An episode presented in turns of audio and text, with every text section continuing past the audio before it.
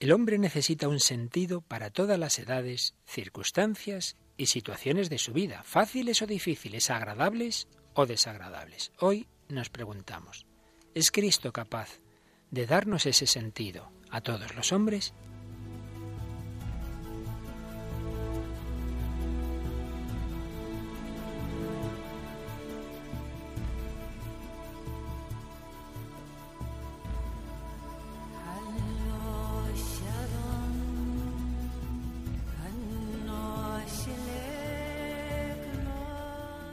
El hombre de hoy y Dios, con el padre Luis Fernando de Prada.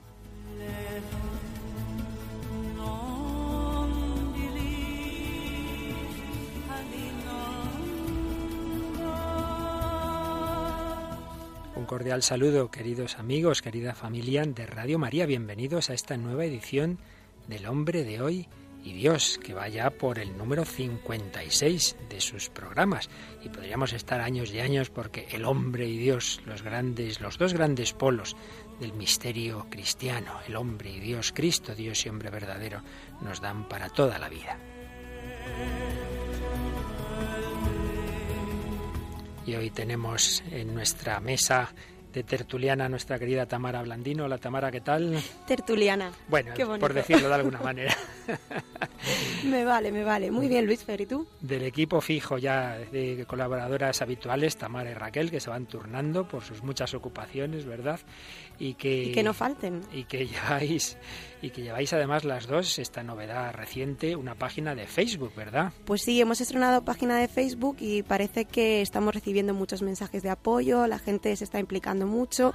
De hecho, Pilar Chamorro nos ha mandado un correo, como hacen muchos de nuestros oyentes, y nos comentaba que cuando vio la película del curioso caso de Benjamin Button le llamó mucho la atención y no solamente nos ha escrito, sino que nos ha puesto un fragmento de la película en Facebook, que esperemos que a partir de ahora lo hagan muchos de nuestros oyentes, que si les gusta algo o les llama la atención, pues pueden interactuar con el programa a través de nuestra página. En efecto, nos han hecho varias preguntas, comentarios, felicitaciones. Bueno, pues muchas gracias a todos. Es muy fácil entrar, encontrar nuestra página de Facebook, ¿verdad? Sí, ponemos en Facebook El Hombre de Hoy Dios, le damos un like, un me gusta y a partir de entonces ya nos siguen y pueden seguir las novedades y las publicaciones que pongamos del programa.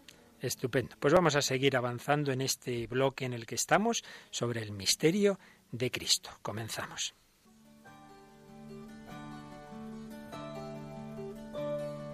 Y como en otras ocasiones vamos a aprovechar este librito tan estupendo del cardenal Thomas, Thomas Spidley, que seguro que desde el cielo nos ayuda, este gran sabio conocedor sobre todo de la espiritualidad oriental. Tiene un capítulo sobre Cristo, en su libro se titula Conoces a Cristo, y el capítulo se titula Revelador, luz del mundo. Nos recuerda cómo los antiguos griegos estimaban enormemente el saber.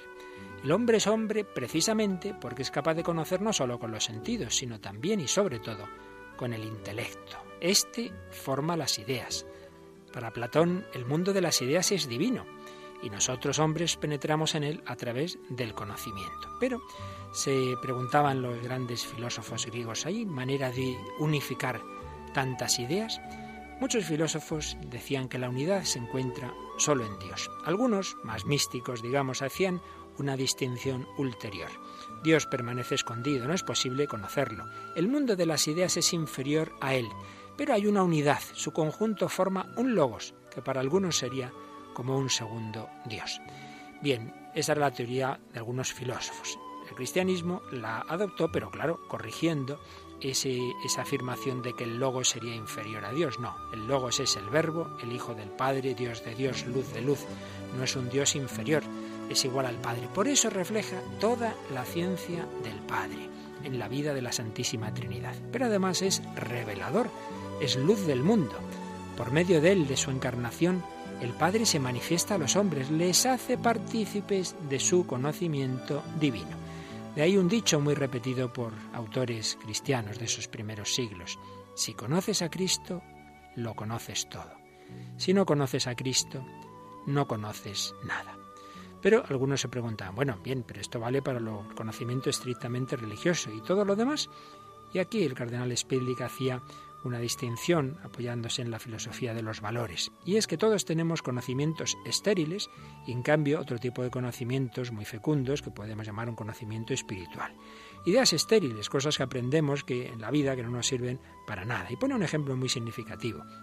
Un estudiante puede aprender la medida de los continentes y el número de sus habitantes y un montón de cosas que luego a lo mejor en la vida nunca más usa. Pero no se puede comparar ese conocimiento con la pequeña noticia de que hay una chica que le quiere y quiere casarse con él. Evidentemente, este segundo conocimiento tiene tal valor que cambia radicalmente su existencia. Pues bien, muchos de nuestros conocimientos son estériles y muchas veces perdemos interés por ellos. De ahí que los pedagogos pues siempre buscan cómo hacer que lo que se enseña interese al alumno, porque si le interesa, pues realmente lo aprenderá, si no, pues será una cosa muy muy del momento que se olvidará enseguida. La verdad puede ser un valor solo en el contexto de la vida. Pues bien, Cristo es nuestra vida por excelencia. Solo Él puede dar el verdadero valor a todo lo que conocemos y experimentamos. Pero lo grande es que desde él todo puede adquirir valor. Incluso lo que nos pueda parecer aburrido y estéril, estudiar las matemáticas o la geografía, si es lo que uno tiene que hacer. Todo tiene que ver con Cristo. Ningún conocimiento, ninguna actividad permanecerá profana, fuera del contexto de esa relación con Cristo. En realidad, concluye así este capítulo, Cardenal Spidlick, las cosas no son vanas en sí mismas, pero están en tinieblas, no entendemos su significado si están separadas de Cristo. Iluminadas por la luz de Cristo, adquieren su valor.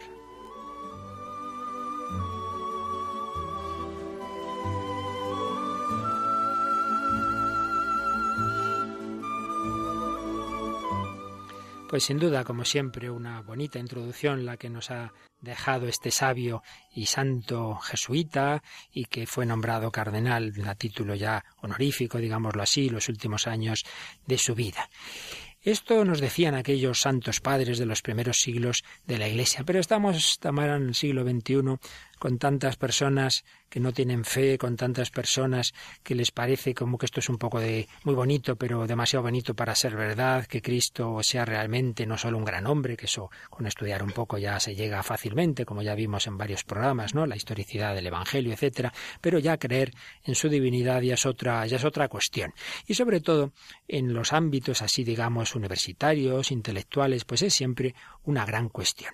Un servidor estuvo 12 años en la pastoral universitaria de Madrid, pues sé muy bien lo que ahí los capellanes teníamos y siguen haciendo evidentemente que luchar por este tema, ese diálogo ferrazón, ese diálogo con profesores, con alumnos y fruto de muchas de esas iniciativas eh, fue un librito eh, que se puede encontrar eh, perfectamente y bajar de internet que se llama Cartas a un espíritu inquieto de su viejo profesor. Es como si fueran unas cartas reales que escribe un profesor eh, que realmente son, evidentemente son nombres ficticios, aunque tienen fundamento ¿eh? en diálogos verdaderos. Entonces el viejo profesor escribe a alguien, a un alumno que había tenido, que se supone que se llama Ignacio. Entonces le va escribiendo diversas cartas sobre estos grandes temas. La carta primera, además se supone como que va viajando por el mundo. Entonces, carta primera desde Nueva York. Bueno, esto te vendría a ti muy bien, Tamara, porque estás siempre por aquí, por allá, viajando por medio mundo. Pues sí, voy a ver si voy escribiendo mis reflexiones. Pues bien, carta primera desde Nueva York, el hombre como pregunta. Carta segunda desde Sao Paulo, el cristianismo como respuesta. Carta tercera desde el Cairo, Jesús de Nazaret, mito, reliquia o verdad. La cuarta, desde Tokio, la inaudita pretensión de Jesús. La quinta, desde Sydney, ¿es razonable creer esto? La sexta, desde Jerusalén, ¿por qué dicen que ha resucitado? Y la séptima, desde Roma. ¿Y la Iglesia? ¿Qué tiene que ver con todo esto? Son como unas cartas que responden a las dudas, a las inquietudes de ese antiguo alumno. Yo creo que el título tiene mucho que ver con un libro que yo leí precisamente en la universidad hace años cartas de mi viejo profesor o martes con mi viejo profesor, que eso sí que es absolutamente real. Un profesor que se fue, fue teniendo una enfermedad degenerativa durísima de estas que se va quedando paralítico y todos los martes tenía un encuentro con un antiguo alumno suyo y salen todos los grandes temas, sobre todo como es de suponer el sufrimiento, la muerte, la vida eterna. Un libro muy, muy aprovechable también. Pues sin duda se inspiró quien ya hizo la redacción final de este librito en ese título. Como digo, lo podéis encontrar en Internet, por ejemplo, entráis en la página web de la Delegación de Pastoral Universitaria de Madrid, www.dpu, Delegación Pastoral Universitaria, dpumadrid.es dpumadrid.es y en publicaciones encontraréis este librito, Cartas a un espíritu inquieto. Pues bien, vamos a leer algunos de los pasajes de una de estas cartas, de esta, me parece que es la número, de la número 5, es razonable creer esto, donde Vamos a ver un momentito. No, no me equivoco. Perdón, perdón, perdón. Nos vamos a la página 34 de este librito, que es la carta número 3. Jesús de Nazaret, mito, reliquia o verdad. A ver, Tamara, ¿qué escribe a su antiguo alumno Ignacio este viejo profesor? Me preguntabas qué había encontrado yo en el Evangelio que me diera pie a pensar que Jesús era o quería ser Dios. Pues te confieso que esa fue una de las cosas que más golpeó mi razón. Como te conté, había estudiado muchas religiones, muchas posturas morales y místicas, me había metido de lleno en la vida de los grandes líderes espirituales para saber si ellos habían hallado el sentido del mal y del sufrimiento, y en este itinerario intelectual jamás di con una figura que tuviera mostrar a tener una relación con Dios como Jesús de Nazaret. Te expongo algunos de esos retazos que a mí me sorprendieron cuando me los explicaron para que puedas ver a qué me refiero. Ya aquí en este, en este inicio aparece algo muy interesante, una persona preocupada por saber si es verdad que Dios se ha comunicado con nosotros y ha estudiado muchas religiones. Yo ciertamente conozco bastantes personas que han hecho eso, que se han pasado años estudiando el hinduismo, el budismo. Recuerdo que de los primeros programas hablamos también de ese tema, tuvimos algún testimonio muy interesante de una persona que había ido pasando por diversas situaciones. Pero ciertamente hay una diferencia muy grande entre la figura de Jesús de Nazaret y los demás. Ahora simplemente digo en cuanto a lo que afirman. Ningún gran fundador de religión se ha puesto al nivel de Dios, más que Jesús. Vamos a ver cómo nos lo explica esta carta. Jesús fue preparando a sus oyentes para que entendieran que en sus labios la palabra Dios, y en especial la palabra Padre, significaba algo nuevo. Al utilizar esta palabra para hablar de Dios debía de causar admiración e incluso escandalizar a los que le escuchaban, porque decir Abba es decir Padre mío, papaíto, papá. En efecto, este es uno de las palabras en arameo que el Evangelio que está escrito en griego ha querido conservar. Y sin duda, dicen los especialistas, es señal de cómo les impresionó que Jesús llamara Abba a Dios. Porque sí, sí que había quien decía Dios en nuestro Padre, así en un sentido global, general, pero llamarle papá, papaito, madre mía, eso era muy fuerte. Indicaba un tipo de relación con Dios inaudita. En un texto de Jeremías se habla de que Dios espera que se le invoque como Padre. Vosotros me diréis, Padre mío, es como una profecía que se cumpliría en los tiempos mesiánicos. Jesús de Nazaret la ha hecho suya al hablar de sí mismo como de aquel que conoce al Padre. Jesucristo, que conoce al Padre tan profundamente, ha venido para dar a conocer su nombre a los hombres que el Padre le ha dado. Es decir, que sí que existe un hombre que afirma conocer al Padre y que nos quiere revelar a los hombres cómo es el Padre. Dice Jesús hablando con los discípulos y con sus mismos adversarios, las obras que el Padre me ha concedido llevar a cabo, esas obras que hago dan testimonio de mí, que el Padre me ha enviado. Si le preguntáramos a Jesús por lo que le sostiene en la vida, respondería lo mismo que a sus discípulos. Mi alimento es hacer la voluntad del que me envió y llevar a término su obra. Realmente, sólo quien se consideraba hijo de Dios en un sentido propio podría decir esto de sí mismo y dirigirse así a Dios como un verdadero Padre. En efecto, estas citas son del Evangelio de San Juan, que es el que más ha profundizado en esa relación de Jesús con el Padre, pero no es que simplemente lo afirmara, sino, como acabamos de leer, Juan 5:36, Jesús dijo, las obras que el Padre me ha concedido realizar dan testimonio las obras se refiere evidentemente a los milagros. Si alguien afirma estar al nivel del Padre, al nivel de Dios, demuéstrelo. Demuéstrelo. En el Corán aparece que le preguntan a Mahoma, bueno, bueno, tú haz milagros para demostrar que eres un enviado de Dios. Y dice, ah, no, no, yo no hago milagros, eso solo lo hace Alá. En cambio Jesús dice, las obras que el Padre me ha concedido llevar a cabo. Los milagros dan testimonio de que lo que digo es verdadero. Y entonces reflexiona este profesor en su carta. En estas líneas que te acabo de escribir, ¿no te sorprende la familiaridad de Jesús con Dios? ¿No te preguntas, como sus coetáneos, pero ¿quién es este? Te confieso, Ignacio, que yo lo sigo haciendo, y sigo preguntándome cada vez que leo un fragmento del Evangelio ¿Quién es este que habla así de Dios, que dice cosas tan extraordinarias de forma tan sencilla? ¿Es posible que Dios sea realmente como Él dice que es y esté tan cerca? ¿Tenemos ese Padre en el cielo y en la tierra?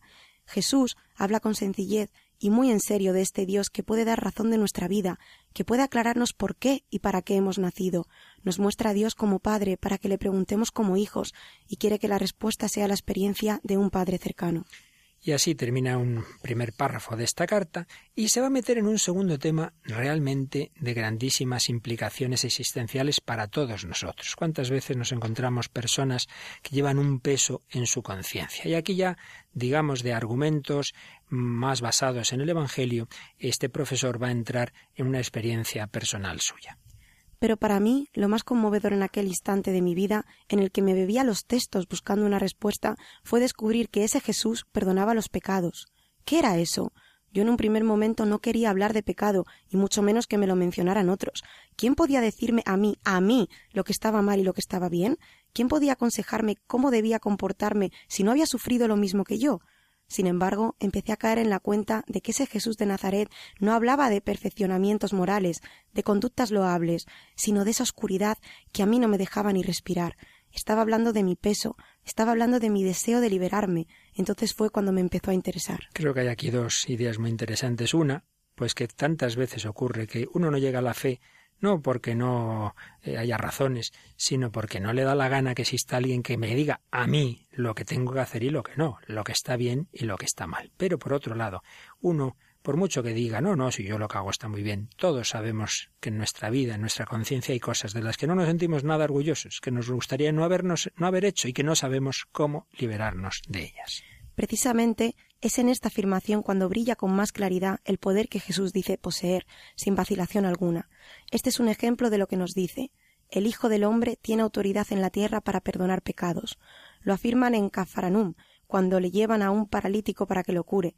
Jesús le dice Hijo, tus pecados te son perdonados. Los escribas que estaban allí pensaban entre sí ¿Por qué habla este así? Blasfema. ¿Quién puede perdonar los pecados? sino solo uno, Dios. Jesús, que leía en su interior, le responde ¿Por qué pensáis eso? ¿Qué es más fácil, decir al paralítico tus pecados te son perdonados o decir levántate, coge la camilla y echa a andar? Pues para que comprendáis que el Hijo del Hombre tiene autoridad en la tierra para perdonar pecados, se dirige al paralítico, yo te digo, levántate, coge tu camilla y vete a tu casa. La gente que vio el milagro, llena de admiración, glorificó a Dios diciendo, nunca hemos visto una cosa igual. Nunca hemos visto una cosa igual. Jesús quería mostrar que tenía poder tanto sobre el alma, perdonar pecados, como sobre el cuerpo. Evidentemente, esto solo podía hacerlo si estaba al mismo nivel de Dios. Si te paras a pensar en el desarrollo de los hechos, el milagro de la curación aparece como la confirmación de la pretensión de Jesús. Por otro lado, no olvides el escándalo de algunos de los presentes, que se repetía siempre que Jesús hablaba del perdón de los pecados, como cuando estaba sentado a la mesa en casa del fariseo y le dijo a una mujer han quedado perdonados tus pecados. Pues bien, ojalá pensaríamos esto, me pasara esto a mí. Pues es que esto nos puede pasar a nosotros. Por eso sigue escribiendo el profesor. El caso es que este pecado del que habla Jesús es el que a mí me interesaba, no aquel que yo había dibujado, no aquel del que me prevenían los demás, sino esta culpa honda, esta especie de ceguera que no me dejaba ver dónde y cómo llegar al bien de las cosas, de mi vida y de la vida de los que quería a este querer ser feliz a pesar de todo y no poder yo solo. Y Jesús de Nazaret parecía hablar de eso, parecía conocer la decepción profunda que yo tenía conmigo mismo, el muro que se levantaba a mi alrededor con todo aquello que no era capaz de cambiar. No sé si has experimentado alguna vez esta soledad devastadora de la que te hablo, Ignacio, pero estoy seguro de que en alguna ocasión te habrá costado mirarte al espejo por el dolor que has causado en alguien, o por el bien necesario y urgente que has dejado de hacer y que en ese momento has deseado con todas tus fuerzas que alguien te dijera que podía enmendarlo, que podía llegar al bien de las cosas pasando por el mal que tú habías dejado, en definitiva, que tú no eras obstáculo para construir una vida bella, y eso, Ignacio, experimentar eso es el salvado. Yo solo lo he vivido tras conocer y creer en ese Cristo. Hemos hablado en otros días de la salvación, que a veces pensamos que es una cosa etérea y a saber a qué se refiere. Pues para empezar a esto, a que ese peso muerto que tantas veces todos llevamos, alguien nos pueda liberar de él. esos deseos del corazón que todos tenemos, esos deseos de una vida plena, de una vida eterna, de una vida feliz. Tantas veces vemos que atraviesan la literatura, atraviesan la música y Tamara, como tiene orígenes norteamericanos, aquí cada uno barre para casa, nos trae a un mito de la canción norteamericana, ¿verdad? Pues sí, vamos a escuchar la canción Forever Young, en español Siempre Joven, que es una canción compuesta por el estadounidense Bob Dylan. Fue incluida en el álbum Planet Waves, editado en 1974. Pues la escuchamos un poquito y luego la comentamos.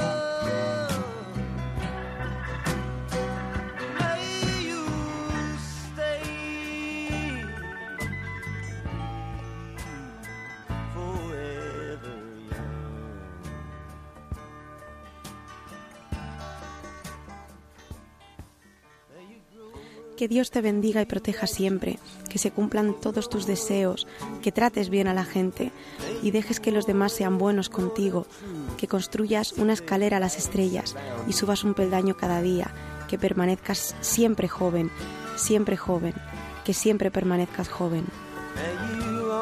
Estos deseos tan bellos que Dios te bendiga, que se cumplan todos tus deseos, que trates bien a la gente, que los demás sean buenos contigo. ¿Quién no quiere esto? Pero más aún, que construyas una escalera a las estrellas. Bob Dylan tuvo una evolución en la que en un momento dado entra en una relación mucho más profunda con sentido religioso, con el sentido cristiano. No es miembro de la Iglesia Católica, pero sí tiene una relación eh, con la fe cristiana mucho más íntima a partir de un momento dado de su vida, que se refleja también en sus canciones. Y en cualquier caso, reflejan este, este sentido de, de belleza, de bondad y de eternidad, porque ¿quién puede darnos una eterna juventud sino aquel que resucitado es eternamente joven?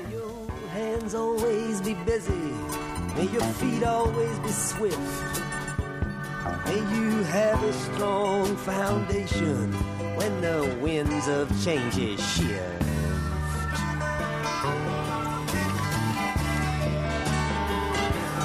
May your heart always be joyful. May your song always be sung. And may you stay. Que crezcas siendo una buena persona, que crezcas siendo fiel, que siempre digas la verdad y veas la luz a tu alrededor, que siempre seas valiente, permanezcas firme y fuerte, que siempre permanezcas joven, siempre joven. Que tengas siempre cosas que hacer, que tus pasos siempre sean rápidos, que tengas las cosas claras cuando corran vientos de cambio, que tu corazón siempre esté alegre, que siempre te rían las gracias, que siempre permanezcas joven, siempre joven, siempre joven.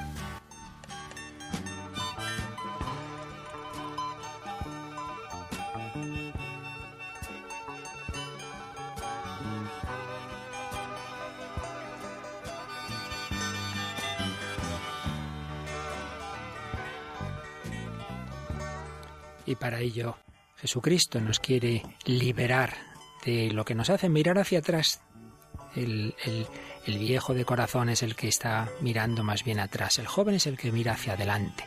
Pues más allá de la edad, Cristo nos libera de esos pesos muertos, como es el peso de nuestras propias culpas, de nuestros propios pecados. Pero vamos a acabar esta carta que aparece en este librito que estamos resumiendo de cartas a un espíritu inquieto en que un viejo profesor se dirige a su alumno Ignacio. Y después de contarle cómo él mismo fue descubriendo la figura de Cristo le añade lo siguiente. Ya hemos hablado de la relación de Jesús con Dios y su pretensión de salvar al hombre de la culpa. Me gustaría que también repararas en la invitación explícita que hace Jesús a sus discípulos. Ven y verás, sígueme, creed en Dios, creed también en mí. ¿quién sino Dios puede hacer una interpretación tan radical? Por una parte, Jesús pide esa fe, por otra, vemos hombres que lo siguen y aún más, algunos de ellos lo dejan todo para poder ir tras él. Pensemos en los casos de los que nos han dejado noticia, los evangelistas. Otro que era de los discípulos le dijo, Señor, déjame ir primero a enterrar a mi padre. Jesús le replicó, Tú sígueme y deja que los muertos entierren a sus muertos. Forma drástica de decir, déjalo todo inmediatamente por mí. En otra ocasión, al pasar junto a la mesa de los impuestos, dijo y casi impuso a Mateo, Sígueme. Él se levantó y lo siguió.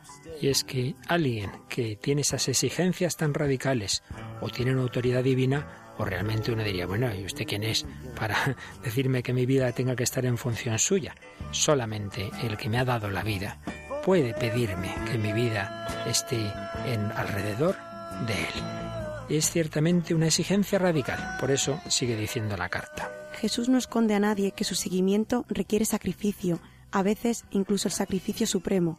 En efecto, dice a sus discípulos, el que quiera venir en pos de mí, que se niegue a sí mismo, que cargue con su cruz y me siga, porque quien quiera salvar su vida la perderá, pero el que la pierda por mí la encontrará. Y culmina esta carta con este párrafo. ¿Quién es este que hace propuestas tan extremas, pero a la vez tan cercanas a lo que espera el corazón del hombre? Solo un hijo del hombre que tenía la conciencia de ser hijo de Dios podía hablar así. En este sentido lo entendieron los apóstoles y los discípulos que nos transmitieron su revelación y su mensaje, y en este sentido lo entendí yo. Me preguntaba sin descanso, ¿quién es este que pide ponerse como centro de mi vida y que lo siga? Que me brinda una relación tan especial con Dios, que me ofrece una compañía como esa. Pues creo que es una carta muy bella dentro de este librito Cartas a un espíritu inquieto, que como digo podéis encontrar en internet y os lo aconsejo y para dar, regalar a personas que estén en esa situación de búsqueda. Y precisamente vamos a escuchar un testimonio eh, que aquí se grabaron hace algún tiempo diversas entrevistas en que una persona hace, eh, digamos, hace el papel de, de, la persona entrevistada. La entrevista es absolutamente real, absolutamente lo que se va a decir aquí es todo puntual, lo único que las voces, eh, la voz en concreto de la persona de cuyo testimonio vamos a oír, una mujer muy conocida en Inglaterra, Delia Smith, que tiene un programa en la BBC sobre, sobre la cocina, y, y ya veréis que tiene una historia muy curiosa. Pues bien, aquí se grabó esa entrevista, la voz de Delia Smith es la de nuestra querida Yolanda Gómez, así que no os extrañe que que esta mujer inglesa hoy nos va a hablar en español. Pero vamos a escuchar esta entrevista un poquito resumida como testimonio de alguien que se encontró con Jesucristo. Delia Smith figura en diversos rankings como una de las diez personas católicas más influyentes del Reino Unido. Está entre las cincuenta mujeres más ricas de Inglaterra y es la cocinera más famosa del país con 21 millones de libros de cocina en las estanterías de infinidad de hogares, una página web y su presencia asidua en la BBC, Delia tiene una legión de seguidores. ¿Me equivoco, Delia? Así dicho, suena muy importante, pero yo soy una persona muy normalita, no creas. Tengo entendido que la historia que nos interesa empezó en 1961, cuando, eh, siendo una joven peluquera de clase humilde, con solo diecinueve años, empezaste a salir con un joven sofisticado, hijo de un médico, educado en varios países y seriamente católico. En efecto. Luis apareció en el horizonte de la manera más inesperada. Yo era peluquera, una chica sencilla, como has dicho, y estaba contenta con mi trabajo, aunque no ganara mucho. Me gustaba porque dejaba un cierto espacio a la creatividad personal, y esto para mí era importante. Procuraba hacerlo lo mejor posible y la verdad es que no me planteaba mucho más en la vida. Entonces fue cuando Luis se cruzó en tu camino. Me encantaba este chico desde que lo conocí, pero siempre me pareció un imposible completamente inalcanzable. Luis estaba a otro nivel, en todos los sentidos. Él era guapo y, y yo bastante normalita. Él estudiaba medicina en la universidad y yo trabajaba como aprendiz de peluquera. Él se relacionaba con gente elegante y cosmopolita, y lo mío era quedar los fines de semana en el parque, para el botellón con la pandilla del barrio. Bueno, aún así empezaste a salir con él. Sí, fue una sorpresa para todos, empezando por mí misma. ¿Qué hace una chica como tú con un chico como este? me preguntaba varias veces al día. ¿Por qué se habría fijado en mí? Mis amigas me decían que un tío como Luis no salía con chicas de mi clase, sino era para aprovecharse de ellas y pasar un rato divertido. Pero desde el principio vi que nada más lejos de la realidad. Él era diferente. ¿En qué sentido? Se veía en cómo me trataba. No sé, yo había salido con otros chicos, y mi experiencia hasta el momento era que en una relación tienes que hacerte respetar todo el rato, porque los tíos son como son y van a lo que van. Pero con Luis era distinto, como te he dicho, con cada detalle, con su forma de estar conmigo, de mirarme, de reírse, de hablarme. Me demostraba que yo era valiosísima para él. Entendí entonces que amar a una persona es muy distinto de utilizar a una chica para divertirte con ella, que es lo que me había pasado a mí en otras relaciones, y esta experiencia me hacía feliz. Delia, acabo de leer en Twitter una pregunta que no supera los 140 caracteres. ¿Ese Luis no tendrá un hermano pequeño? no me extraña. A todas estas chicas que me escuchan, solo un consejo. Yo sé que es duro, pero vale la pena esperar para vivir un amor de verdad. No te conformes con sucedáneos. Volvamos a tu historia con Luis. Delia, ¿es verdad que fue tu novio quien te metió en el mundo de la cocina que luego te haría famosa? Sí, en efecto. Luis me llevaba a comer a sitios muy refinados y originales, y ahí empezó a entrar el gusanillo. Vaya, qué suerte. Ya se ve que este chico provenía de una familia muy adinerada. Pero no te creas, que me llevaba siempre a cenar a los restaurantes más caros de Londres. Lo que sí es cierto es que Luis me enseñó a apreciar el arte culinario. También le debo mi fe. ¿Cómo que le debes tu fe? Cuando empezaste a salir con tu novio, ¿practicabas alguna religión? Como buena británica, me imagino que serías anglicana. Pues ni siquiera eso. Soy hija de unos padres separados que no me transmitieron ninguna convicción religiosa. El resto de mis amigos era como yo, así que apenas tenía contacto con nada religioso. De hecho, Luis fue el primer católico convencido que conocí. ¿Intentó él transmitirte su fe? Sí, desde el principio. Con mucho cariño y suavidad, y sin atosigarme nada, me hizo ver que su fe le hacía feliz, y como me quería de verdad, deseaba transmitirme eso que le hacía vivir con tanta plenitud. Eh, ¿Conociste a otros católicos, además de tu novio? Como de vez en cuando Luis me pedía que le acompañara a algunas actividades de tipo religioso, me presentó a otros amigos suyos, también cristianos.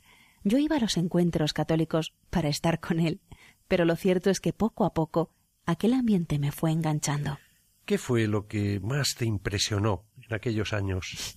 Te va a chocar bastante, pero no es lo típico de una joven de veintidós años. A mí lo que más me impactó de todo aquello no fue la gente, ni el ambiente, sino la belleza de la liturgia. Una mañana al entrar en una iglesia tuve una experiencia única. La luz se filtraba por las vidrieras y el sacerdote se acercó reverentemente al altar. El sonido de un canto bellísimo en latín me hizo experimentar de algún modo que me encontraba ante lo sagrado. Inmediatamente me llené de una alegría profundísima, pues experimenté la presencia de Dios que lo invadía todo.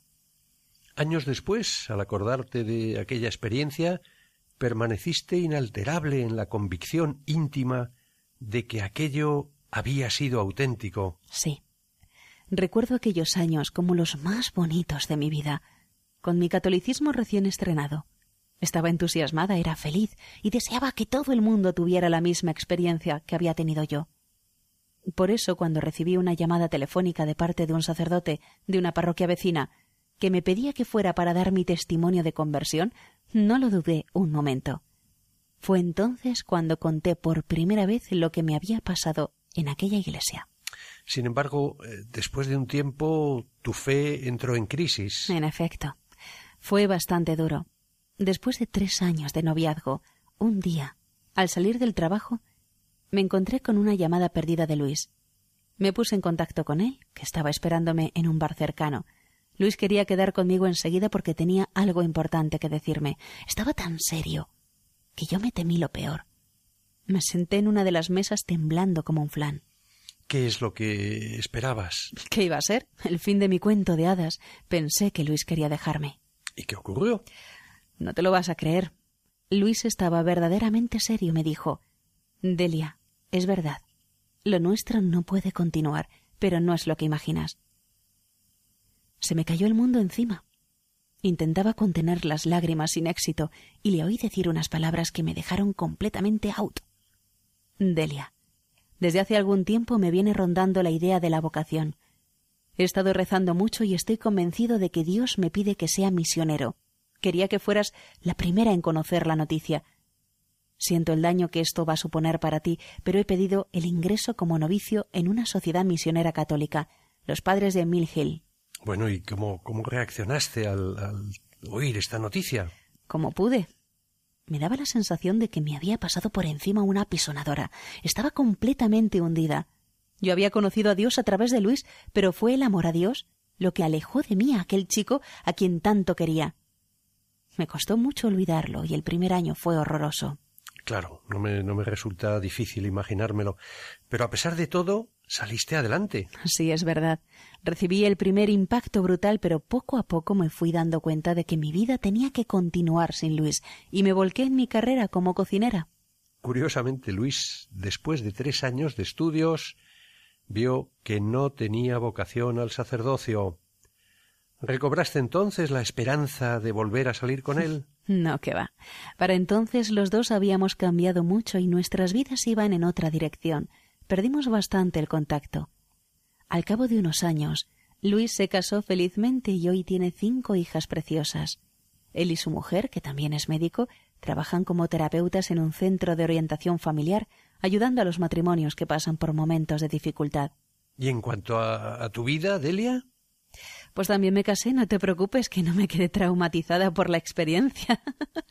Conocí a un hombre maravilloso, un periodista muy famoso en Inglaterra. ¿Ah, sí? ¿Y cuál es su nombre? Michael Wynne Jones.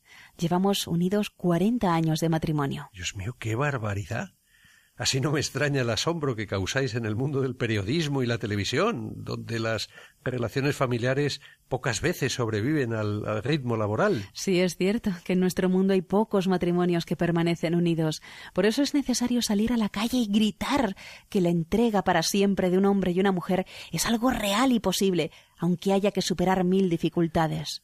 Delia, eh, siempre has sido una persona muy discreta con tu vida personal pero en los últimos tres o cuatro años has empezado a hablar de temas de fe con más claridad. Al principio tus intervenciones públicas tenían que ver con la ayuda solidaria a diferentes ONGs, pero ya no te conformas con eso. En efecto. Llevo un tiempo colaborando en CAFOD, la equivalente inglesa a Manos Unidas, y en el año 2009 me pidieron que les hiciera publicidad a través de Internet. Que conste que yo voy a hablar de Dios, no solamente de valores, les dije y accedieron. Si tu entrevista, tu entrevista publicada en la web de esta ONG católica, tuvo bastante difusión en los medios. Y solo porque animé a todos a dedicar veinte minutos al día a la oración en silencio y a leer la Biblia durante la cuaresma. No estaban acostumbrados a ver que una persona pública animara a la gente a rezar.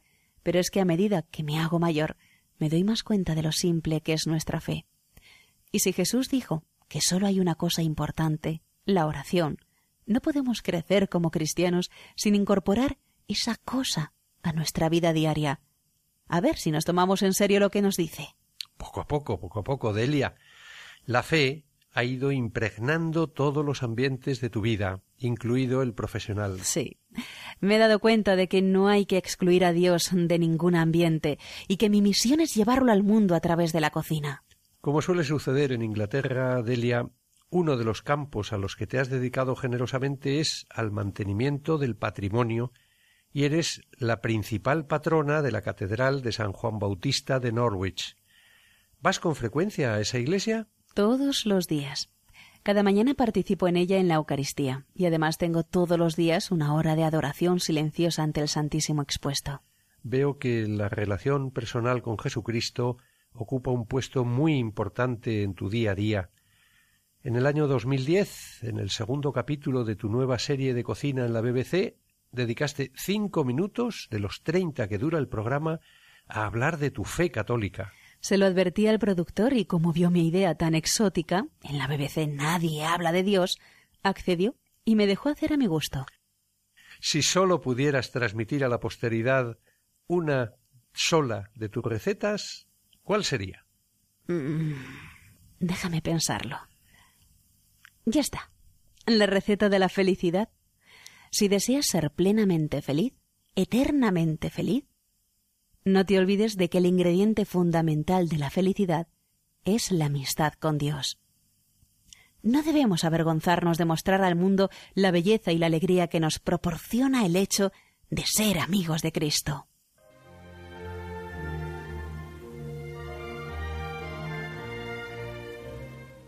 Bueno, no ha estado nada mal, ¿eh? Esta entrevista, Tamara. A ver, ¿qué destacarías de lo que acabamos de escuchar? Muy interesante, sí. Bueno, pues lo primero, cómo llega a, descubrir su fe a través de este chico y luego a pesar de que por eso, por, por esa misma fe por parte del chico le pierde, no, ella, o sea, la fe va más allá, simplemente porque la vida le dé ese revés, ya no es capaz de dejar de creer, ¿no? Porque, bueno, como otras veces hemos leído en otros testimonios, ella experimenta a Dios. En esa iglesia tiene, tiene esa conversión, ¿no? Que, que, está, que es tan tremenda y que luego todos los que nos cuentan esa experiencia nos dicen que desearían que, que todo el mundo la pudiera tener. Sí, sí, así es. Yo destacaría porque eh, lo que acabamos de escuchar pasa mucho. Una persona que tiene amigos o novios que no tienen fe y uno quisiera que se acercaran.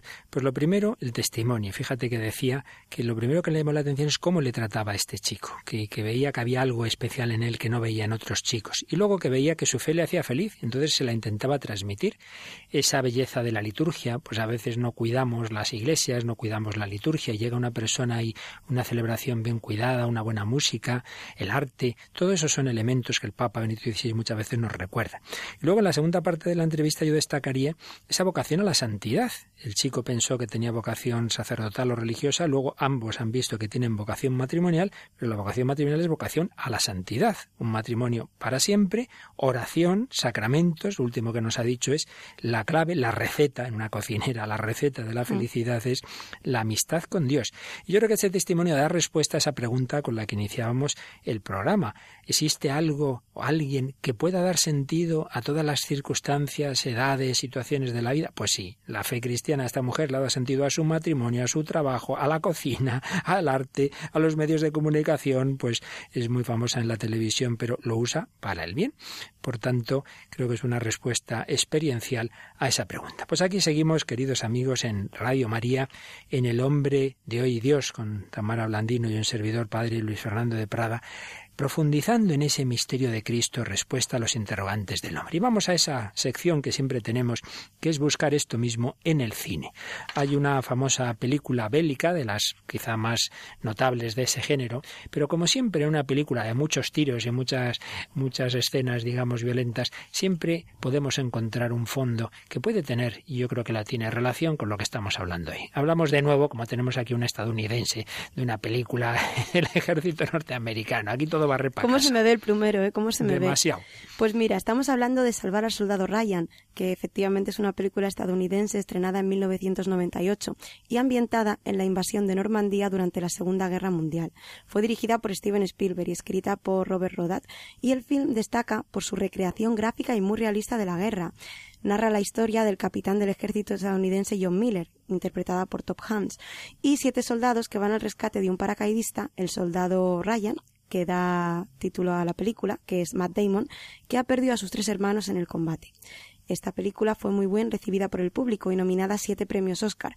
Spielberg ganó su segunda estratilla al mejor director por ella, de hecho. Pues bien, para que entendamos la escena que vamos a escuchar hay que saber que eran unos hermanos que habían muerto, creo recordar ya cuatro, tres hermanos, tres, hermanos, en la guerra y quedaba el cuarto. Entonces los altos mandos les parece que hay que intentar impedir que el único hijo que le queda a esa madre viuda muera. Entonces van a, buscarle, por eso salvar al soldado Ryan, buscar a ese soldado y decirle váyase usted a casa. Les cuesta muchísimo encontrarlo y cuando por fin lo encuentran y le dicen cuáles son las órdenes, vamos a escuchar qué responde este soldado Ryan. Esto no tiene sentido, señor. ¿Por qué? ¿Por qué a mí? ¿Qué he hecho yo para merecerlo? ¿Por qué no otro cualquiera? Todos han combatido tanto como yo. ¿Es eso lo que deberán decirle a su madre cuando le hagan entrega de otra bandera plegada? Dígale que cuando me encontraron, estaba aquí y estaba con los únicos hermanos que me quedaban. Y que jamás quise abandonarlos. Seguro que ella lo entenderá. No pienso dejar este puente. Pues estas palabras que decía este soldado estaba aquí con mis hermanos. Sin duda podemos ahí ver un, reflejo de Cristo. Cristo ha, venido no a Francia como este norteamericano a esa lucha en la Segunda Guerra Mundial, sino del cielo a la tierra. Se ha quedado con sus hermanos. Ha sufrido la pasión, ha sufrido la muerte.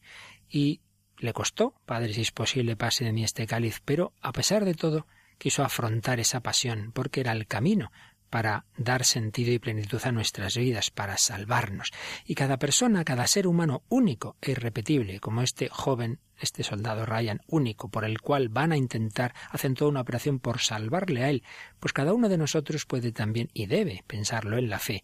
Yo soy único para Cristo, que por mí se ha hecho hombre. Por eso hay un número precioso del Catecismo de la Iglesia Católica que creo que sería muy bueno que ahora recordáramos. Jesús, durante su vida, su agonía y su pasión, nos ha conocido y amado a todos y cada uno de nosotros, y se ha entregado por cada uno de nosotros.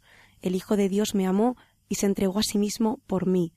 Nos ha amado a todos con un corazón humano. Por esta razón, el Sagrado Corazón de Jesús, traspasado por nuestros pecados y para nuestra salvación, es considerado como el principal indicador y símbolo del amor con el que el Divino Redentor ama continuamente al Eterno Padre y a todos los hombres. El Hijo de Dios me amó y se entregó a sí mismo por mí, decía San Pablo en Gálatas 2.20, y por eso el Catecismo nos lo enseña, que cada uno de nosotros tenga esa certeza. Jesús me conoció y me amó, entregó la vida por mí. Jesús se hizo mi hermano, ha compartido nuestra vida. Fijaos que incluso una de las primeras escenas de su vida pública, que es el bautismo, el bautismo de Jesús por Juan el Bautista, es tremenda, porque es que Jesús se pone en la fila de los pecadores, como un pecador más. Si el número que leíamos hace, ahora mismo del conocimiento de Cristo es el 478, vamos a saltar al 536, que nos habla del bautismo de Jesús. El bautismo de Jesús es, por su parte, la aceptación y la inauguración de su misión de siervo doliente se deja contar entre los pecadores, es ya el Cordero de Dios que quita el pecado del mundo, anticipa ya el bautismo de su muerte sangrienta, viene ya a cumplir toda justicia, es decir, se somete enteramente a la voluntad de su Padre, por amor acepta el bautismo de muerte para la remisión de nuestros pecados. A esta aceptación responde la voz del Padre, que pone toda su complacencia en su Hijo. El Espíritu que Jesús posee en plenitud desde su concepción viene a posarse sobre él. De él manará este espíritu para toda la humanidad. En su bautismo se abrieron los cielos, que el pecado de Adán había cerrado, y las aguas fueron santificadas por el descenso de Jesús y del Espíritu como preludio de la nueva creación. Así pues, Jesús eh, se ha hecho nuestro hermano, ha compartido nuestra vida y aparece como un pecador, quiere redimirnos de todo. También Jesús entró en esa otra situación humana, que son las tentaciones, las tentaciones eh, que tuvo en el desierto. Quiso digamos, retomar nuestra historia. Eh, digo retomar nuestra historia también porque de alguna manera es como una respuesta a lo que hizo el hombre en, en, la primera etapa de la historia, ¿verdad? Cuando cae en la tentación de, en el paraíso original. Si ahí el demonio venció al hombre, otro hombre, que es el Hijo de Dios, va a vencerle. Por eso el número 539 nos dice lo siguiente. Los evangelistas indican el sentido salvífico de este acontecimiento misterioso. Jesús es el nuevo Adán, que permaneció fiel allí donde el primero sucumbió a la tentación. Jesús cumplió perfectamente la vocación de Israel, al contrario de los que anteriormente provocaron a Dios durante cuarenta años por el desierto. Cristo se revela como el siervo de Dios totalmente obediente a la voluntad divina. En esto Jesús es vencedor del diablo. Él ha atado al hombre fuerte para despojarle de lo que se había apropiado. La victoria de Jesús en el desierto sobre el tentador es un anticipo de la victoria de la pasión, suprema obediencia de su amor filial al Padre. Y finalmente el número 540 nos dice lo siguiente. La tentación de Jesús manifiesta la manera que tiene de ser Mesías el Hijo de Dios, en oposición a la que le propone Satanás y a la que los hombres le quieren atribuir. Es por eso por lo que Cristo venció al tentador a favor nuestro. pues no tenemos un sumo sacerdote que no pueda compadecerse de nuestras flaquezas, sino probando en todo igual que nosotros, excepto en el pecado. La Iglesia se une todos los años durante los cuarenta días de Cuaresma al misterio de Jesús en el desierto. Pues bien, seguiremos profundizando en este misterio de Cristo, en esas diversas etapas de su vida, y vamos a ir terminando con una canción de nuevo de este grupo de jóvenes que ya presentamos la semana pasada de Toledo, eh, que tienen un CD muy bello que se titula Busco un hogar canciones de Fernando Uceta y otros jóvenes toledanos y escuchamos precisamente la, canción que tiene ese título, Busco un hogar. Cansado ya del camino, rotos mis pies peregrinos de vagar por este mundo del que ahora huyo herido guiado solo por mis ansias de volar. Es ya de noche y hace frío en mi alma, entumecida ya no puede ni amar. Es ya de noche y tú sales al camino con la lámpara encendida, con el rostro lleno de me miras a los ojos, me abrazas, me invitas a entrar.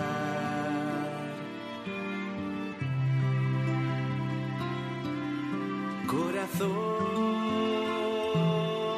de Jesús, horno ardiente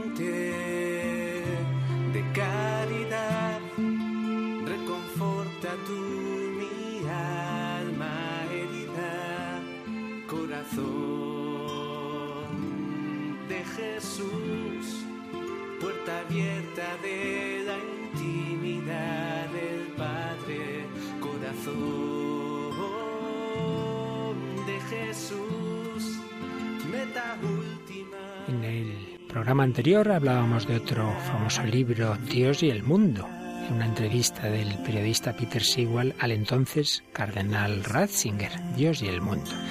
Y a esta pregunta que le hacía Sewell, usted habló, Eminencia, en una ocasión de que la fe en Jesucristo también abre el mundo al ser humano. Le muestra cómo funcionan las cosas. También puede enseñarnos a vivir mejor.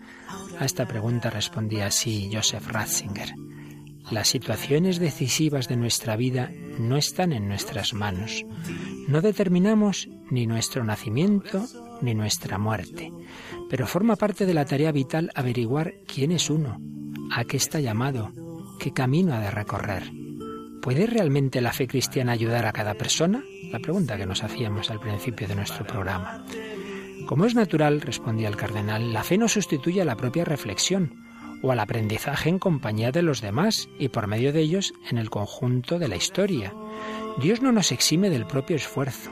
La fe no es un sortilegio mágico, pero nos proporciona la clave para aprender de nosotros mismos, para que nos preguntemos quiénes somos. En general se puede afirmar que la persona siempre se reconoce primero en el otro, a través del otro. Nadie puede encontrarse a sí mismo si solo observa su intimidad, la persona ha sido creada de tal forma que se hace en el otro y descubre también su sentido, su misión, su exigencia y posibilidades vitales en los encuentros con los demás. Esta estructura de la existencia humana nos permite entender también la fe en Jesús. La fe no es un mero sistema de conocimiento, sino que es el encuentro con Cristo. A partir de él se desvela también su palabra. Todas las demás relaciones se quedan en última instancia sin aclarar, dejan en última instancia sin aclarar de dónde venimos y a dónde vamos. En cambio, el encuentro con Él me proporciona la luz profunda que me permite comprender a Dios, al hombre, el mundo, la misión y el sentido, de modo que así se ordenan todas las demás relaciones. al fin mi hogar.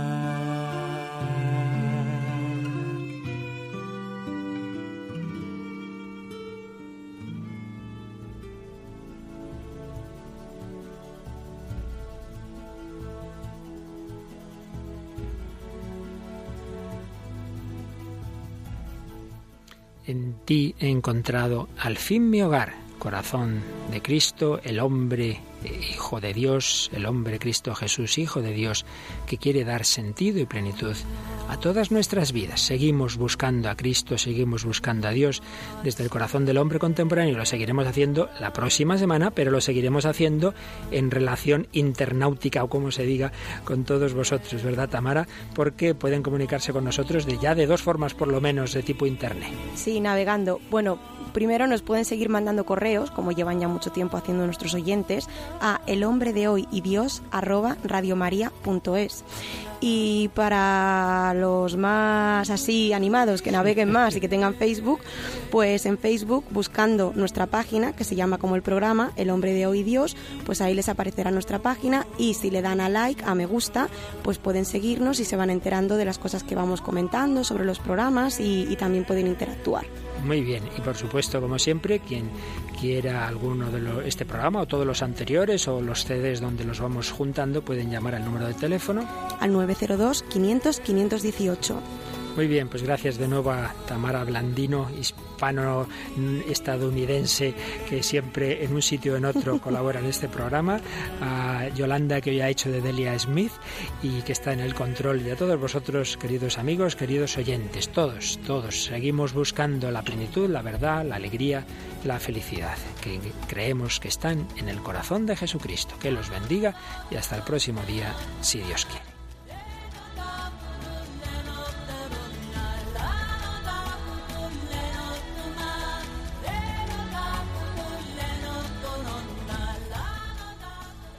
Así concluye El hombre de hoy y Dios, un programa dirigido en Radio María por el Padre Luis Fernando de Prada.